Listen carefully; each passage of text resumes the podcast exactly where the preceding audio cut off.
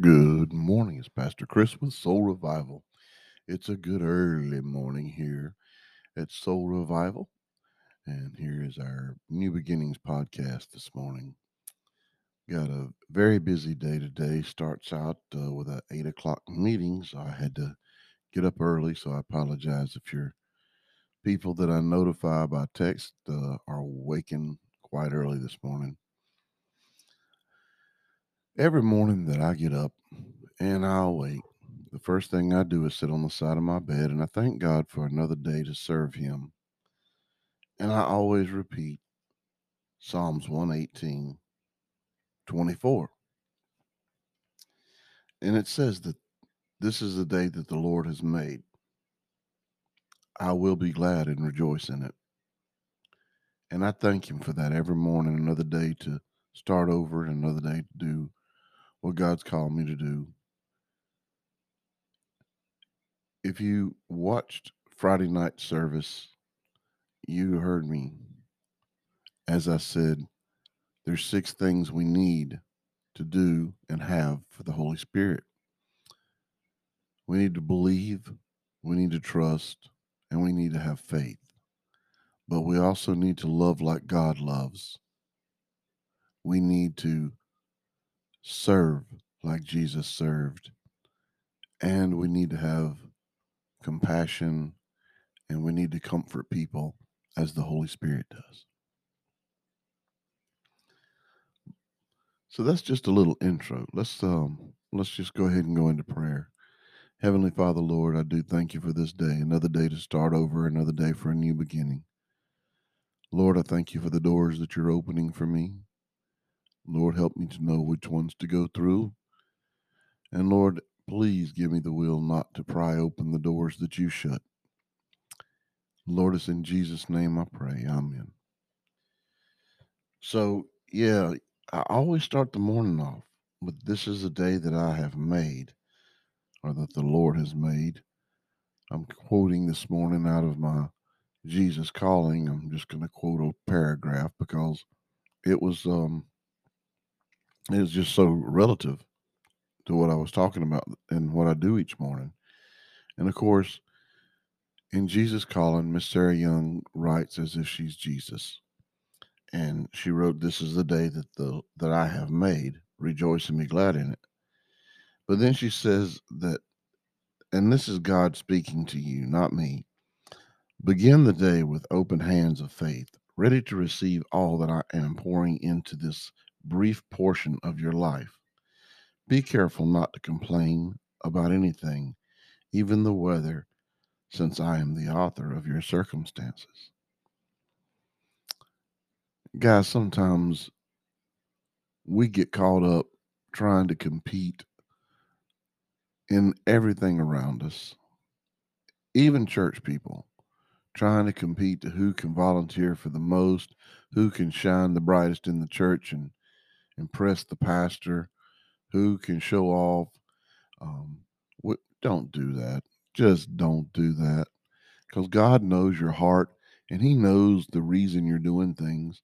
He knows if you're doing it just to, to, to, you know, show off, just to get favor, whatever. He wants you to have a servant's heart, but he wants you to do it because it makes you feel good to serve, to help others, to have that compassion for others. But I have another verse I want to go over with you this morning. It's in Philippians. It's in chapter 3, and it's verses 13 and 14.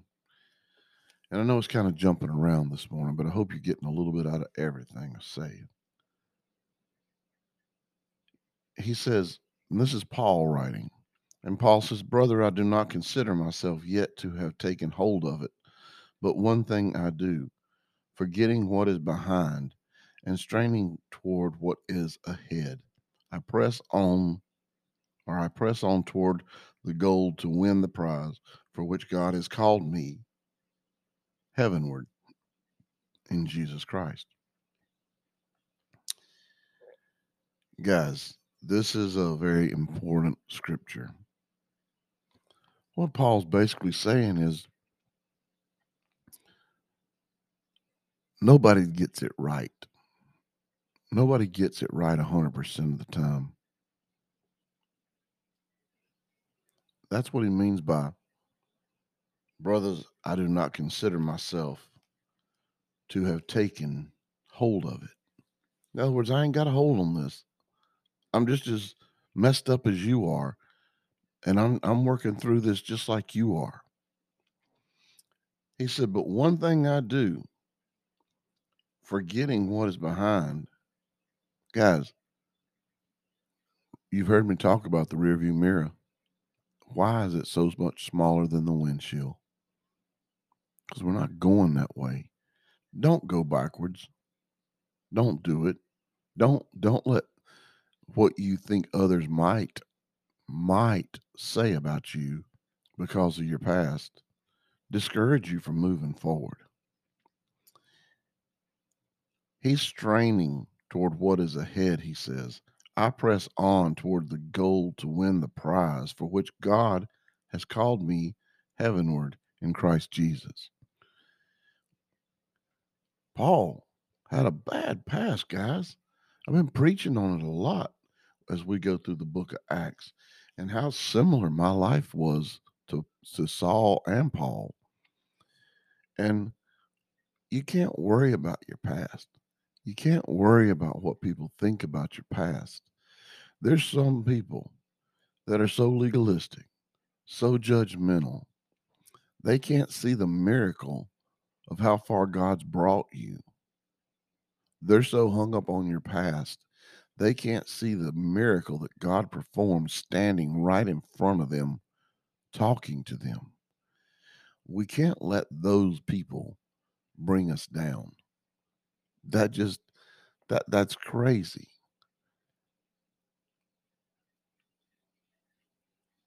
I wish I could elaborate more on that. I wish I could tell you more, but it just is what it is. Quit living in the past. Quit worrying about what people are going to say in the past. And as Paul says right here in his writing, press on toward the goal to win the prize for which God has called me heavenward in Christ Jesus. Quit worrying about these crazy people. People are messed up and people are jacked up and people are going to get it wrong most of the time. But most of all, people don't really know your heart. God said He seeks your heart. That's what He's interested in.